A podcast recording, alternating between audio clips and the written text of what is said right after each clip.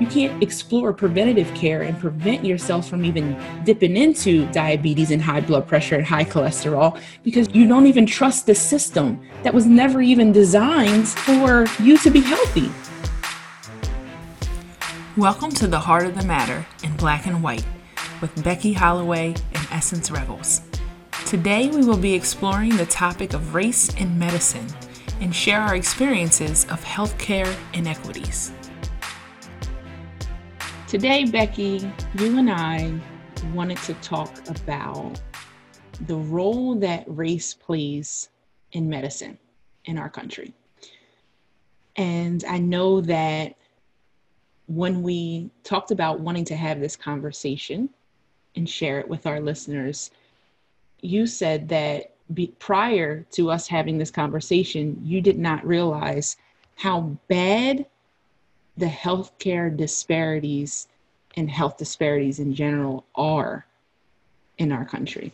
So you said that you have researched a lot of this information and please share with us some of the things that you have learned. So I had a general sense that the African American community um, has, you know, higher rates of diabetes and um, cardiovascular issues, um, high blood pressure, things like that. I, I did work in healthcare for a couple of years on the administrative side, so I was exposed to some statistics around that. But as I dove into this topic in order to facilitate a informed discussion, I had no idea the depth of the disparity. I didn't realize until I think it was in June when I was working on a blog post for my company um, as a as a you know a, a post to stand in solidarity with the African American community following the murder of George Floyd. I started diving into some of the the systemic racism that we see in different areas, and one was healthcare. And I I came across this statistic around um, maternal morbidity and mortality and you know black women are something like three to four times more likely to die from complications in childbirth than their white counterparts. I had no idea it was that high. So i was really um, like appalled. And then wanted to know more um, and the more i dug in and the more i found you know in terms of things like you know cancer treatments. Um, you know black women are less likely to receive mastectomies when needed and to receive follow-up radiation after a mastectomy. Um, black patients are less likely to have their pain treated adequately. So i was just diving into all of this and really shocked and kind of a little embarrassed i think because i would have considered myself a fairly politically savvy person. I read the news every day. I keep up on what's going on in politics. You know, I, I consider myself a relatively well educated person, and yet I had no idea. So, if that's true of me, I can only imagine that is also true of many other white people like me. And so, I was kind of confronted by the idea that the not knowing perpetuates the system. I'm sure there are those who obviously do know, but if the general population has no awareness of the depth of this problem, then where are the cries for change and, and digging into the why of it and what needs to happen in order to correct this issue? Now, as we transition into understanding the why behind everything that you just presented, um, because many of the things that you have presented I live them. So yeah. I know them. I've experienced it. I've watched my family members experience it.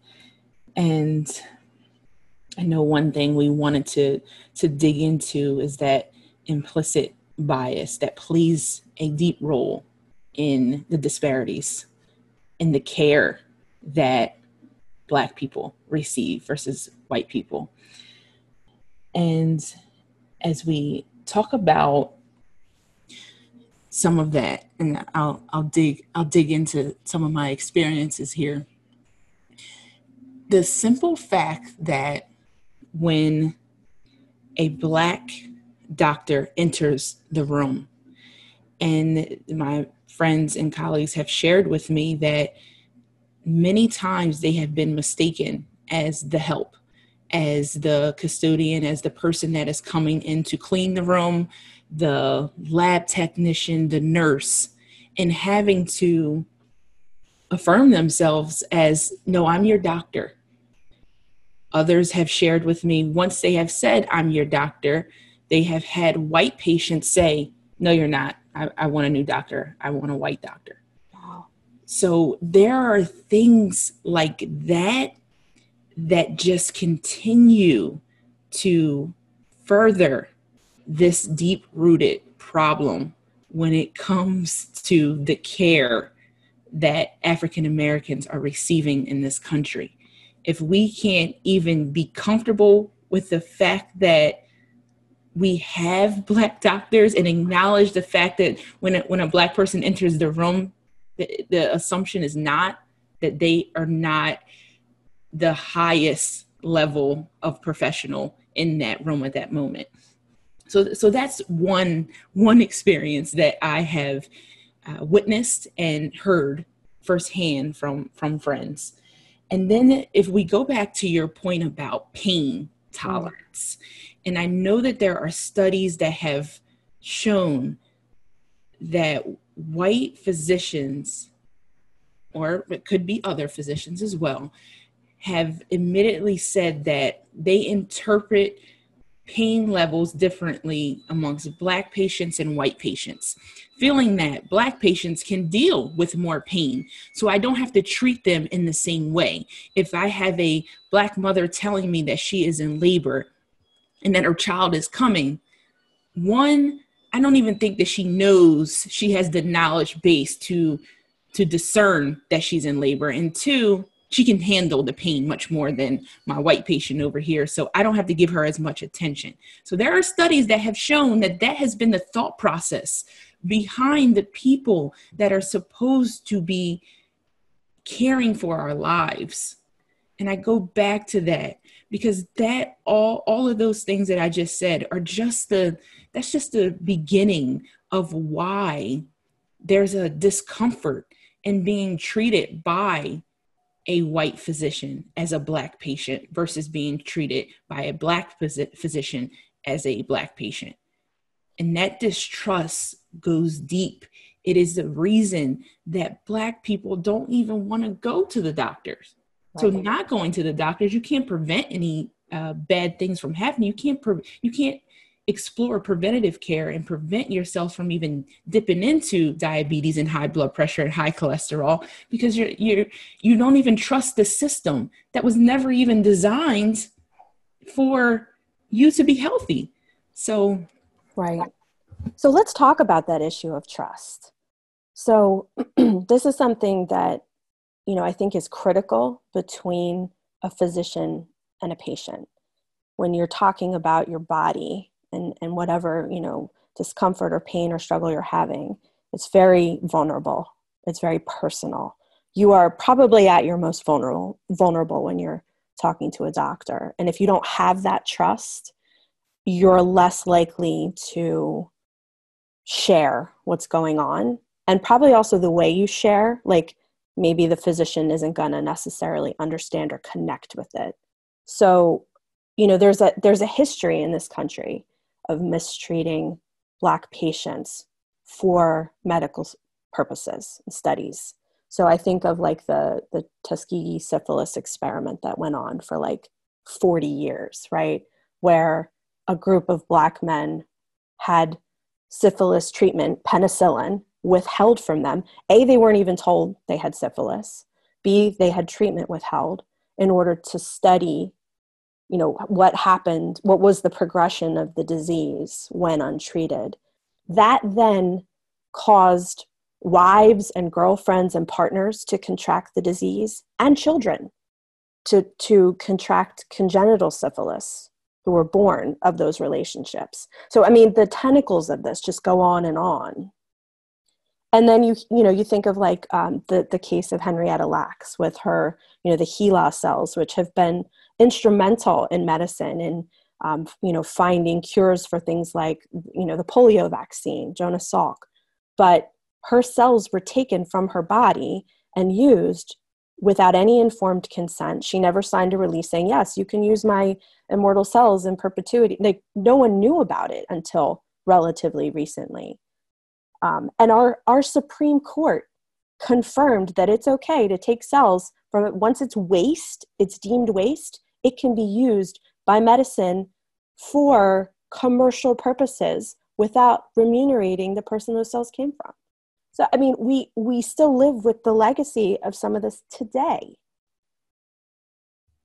Absolutely.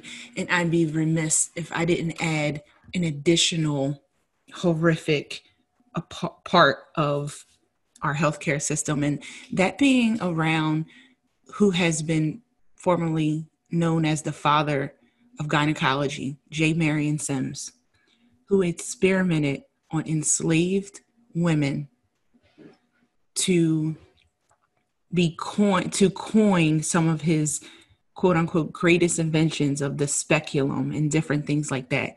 He he experimented on these women with no pain medications. So just think about how can we trust a system that has done these things to our ancestors to and, and some of this tuskegee is not as far it's not as far back. No so, so these things how can you be comfortable with trusting a system that has done such destruction to your community? So i also want to uh, transition this into i hear everything that you are um, spitting off all these different facts that you've learned, Becky. And I want to challenge you and ask you, what do you now plan to do with this knowledge that you have? So that's a really interesting question. Um, I want to share one of my best physician experiences. Um, and uh, I, I, know I've shared this with you before.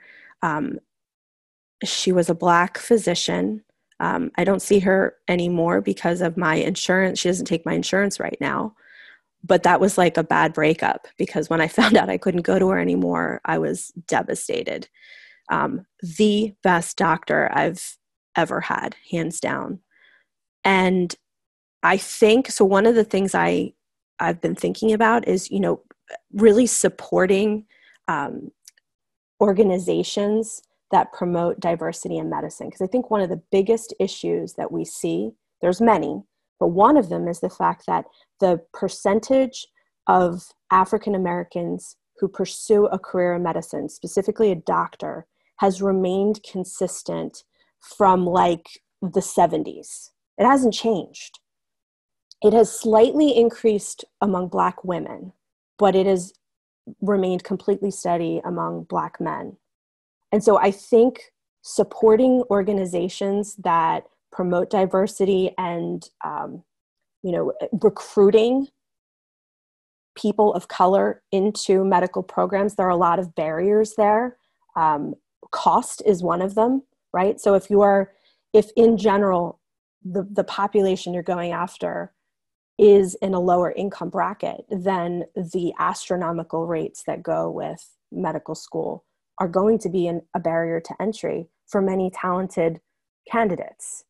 So I, I think I think getting involved with organizations like that. Um, so I was, you know, in my in my research, I found a couple of them that looked really fascinating. Um, one is called Tour for Diversity in Medicine, um, and they work to increase that pipeline of medical professionals of color. They recruit at high schools and you know other organizations to, to bring more students of color into medical school.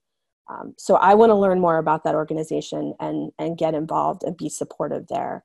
Another one that i think is really fascinating um, is it's actually an app. So for any of our listeners who are interested it's called hued and the website is huedco.com and it's an app that connects patients with health and medical professionals of color. So there aren't a ton of them, but the knowing that you're more likely to get a better healthcare outcome if you see a physician whose skin color matches yours, this is a resource to connect you with those types of physicians. You, you mentioned, um, you know, the father of gynecology, the so-called father of gynecology, and the woman who actually founded this company, um, she was having fibroids, and all of the white physicians she was seeing in Manhattan were telling her, you have to have a hysterectomy. And she was young and she wanted kids. And so she ended up going down to Baltimore, found a, a, a, black female physician down there who said, Listen, I can do this other type of procedure that will clear out most of these fibroids and will um, retain your fertility. And so she said, It shouldn't, you know, New York City, right? You think you have access to some of the best medicine in the country.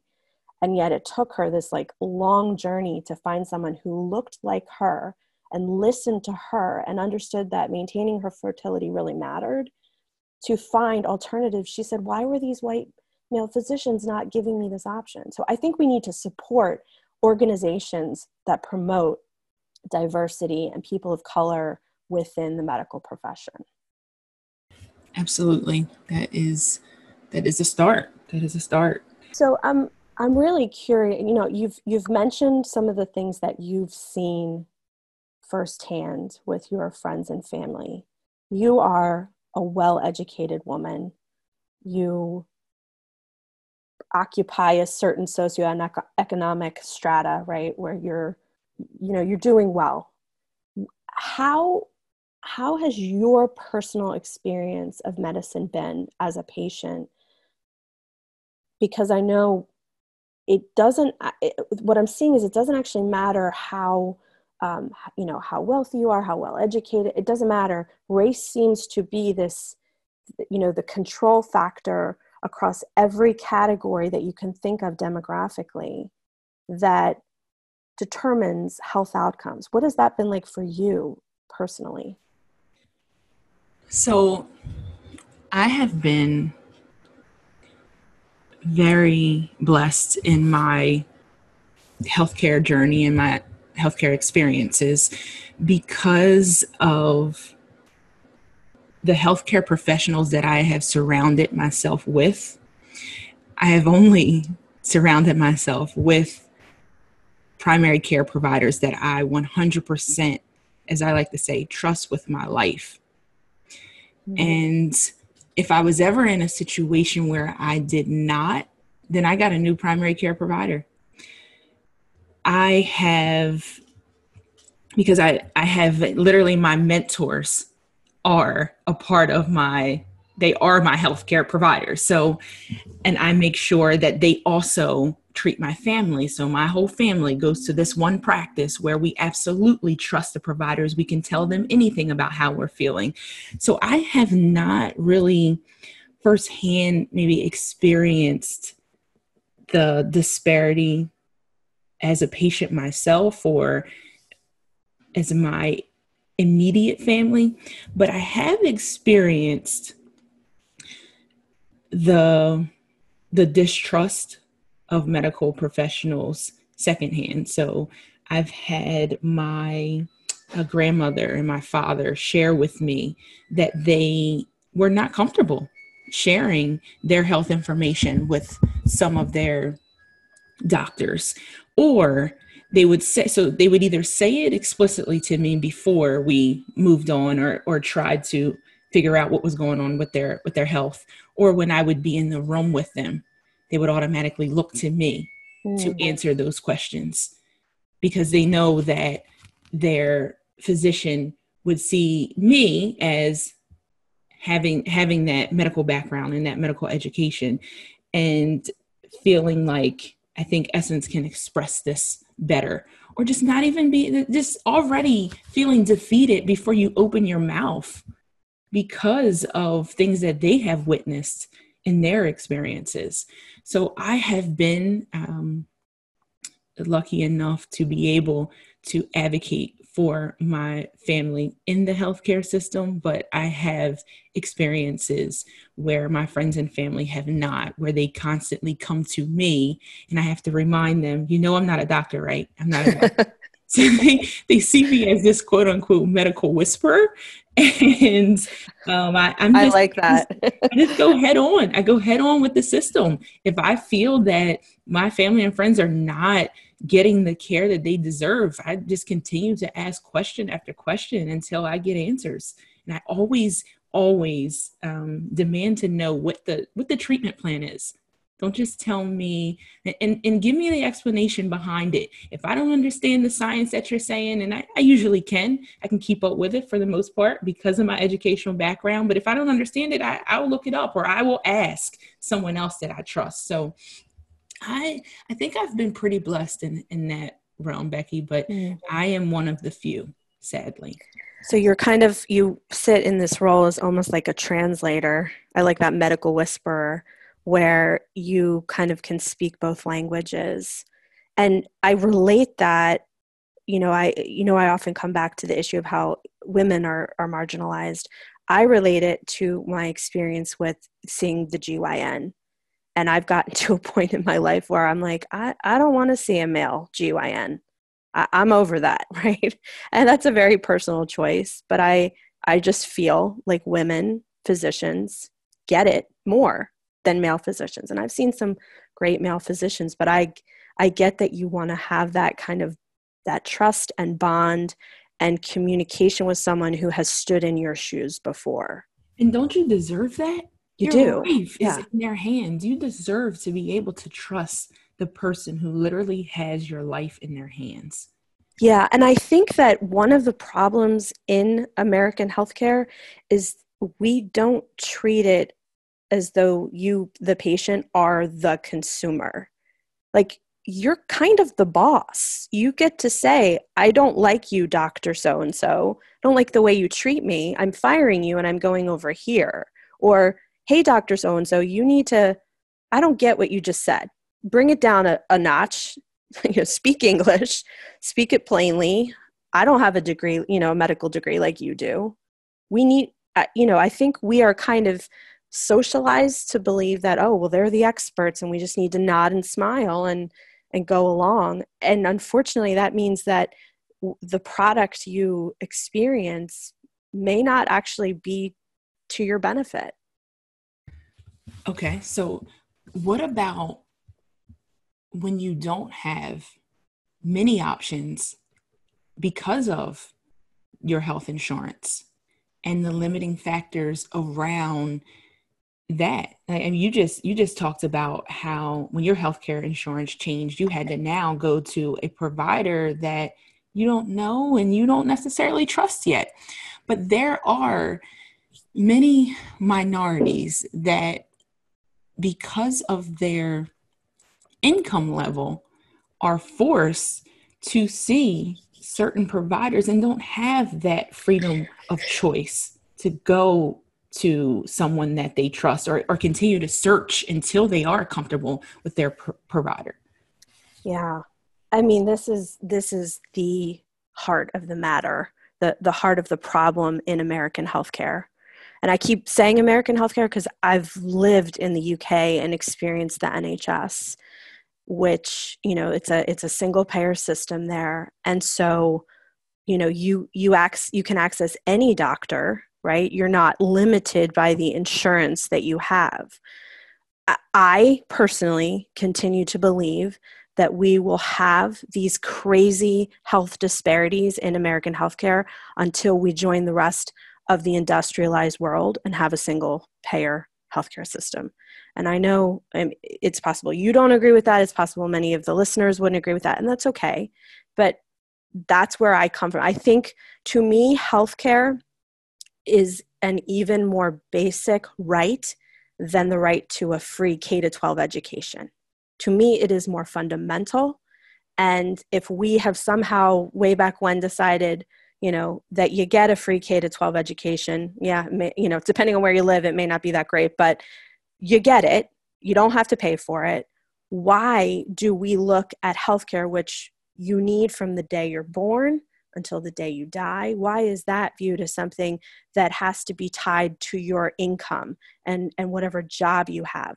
Uh, which, oh, by the way, your job is an impermanent status right you're not you're only going to work assuming you you start working at you know i don't know 16 years old and and you work until you're i don't know 70 like there's a lot of years that bookend that interim part where you're still going to need health care and you may lose your job somewhere in there right? You may you may get laid off you may get fired. You still need health care so why do why are we tying health care to a job? It just it it only accentuates these income disparities and the problems uh, in in access to care that go along with income disparities. I don't know. What do you what do you think about that?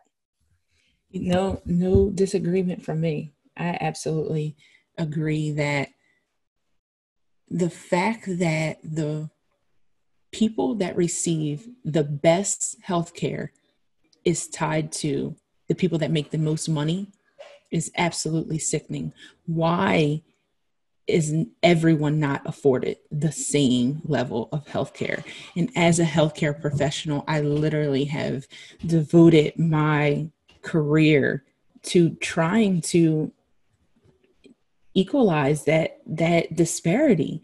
And it just has never made sense to me on uh, being a child that has been a part of the Medicaid health system, healthcare system, and just not um, watching my my mother have to try to navigate the healthcare system based on insurance coverage, and her two year old child is suffering from asthma attacks, and no one can figure out why.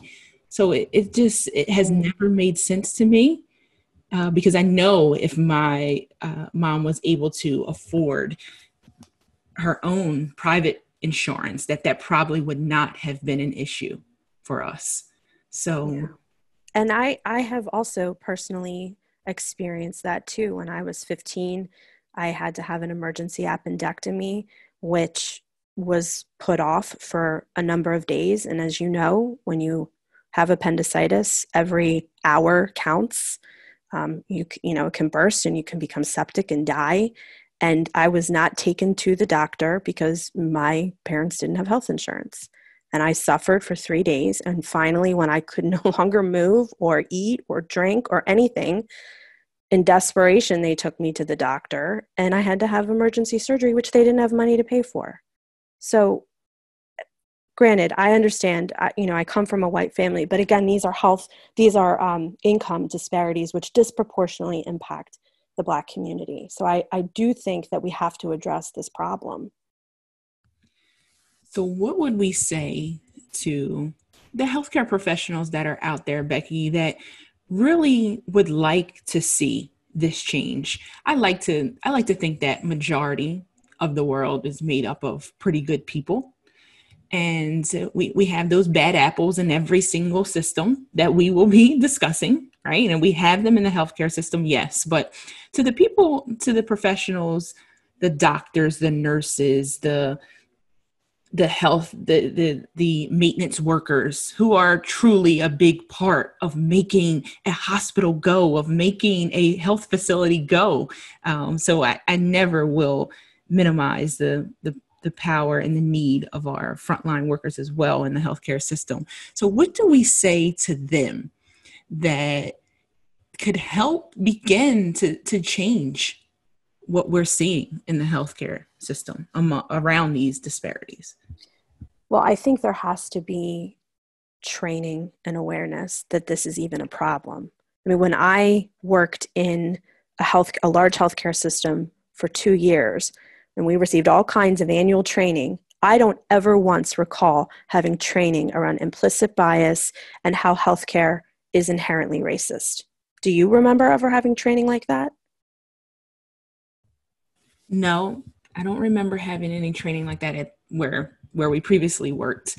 And even in that, Becky, I challenge any human resources officers that are now beginning to have these deeper conversations and starting implicit bias training or as they like to say uncon- subconscious unconscious bias mm-hmm. but to, to always take it past the awareness level right you're, introducing that there is a problem and I, I, guess I can't wrap my head around the fact that people do not know that this is a problem, or are they just in denial? But you have to take it to the level two, level three, level four types of tra- training where you're actually using case scenarios and talking about different examples of behavior that now yes. needs to change. And you're going back after these trainings and you're examining what has actually changed. Yes. Has behavior, you're measuring behavior from the beginning before the training. And now you're going back to see if there's been any results. What outcomes have actually come from these trainings? There's behaviors that need to change and not just gaining the awareness. That's step one. But now we need to get deeper. I almost feel like it's like we need a 12 step program for white people, honestly. Because, no, like, I, I mean, you think about like AA and their 12 step program. And isn't the first step acknowledging you have a problem?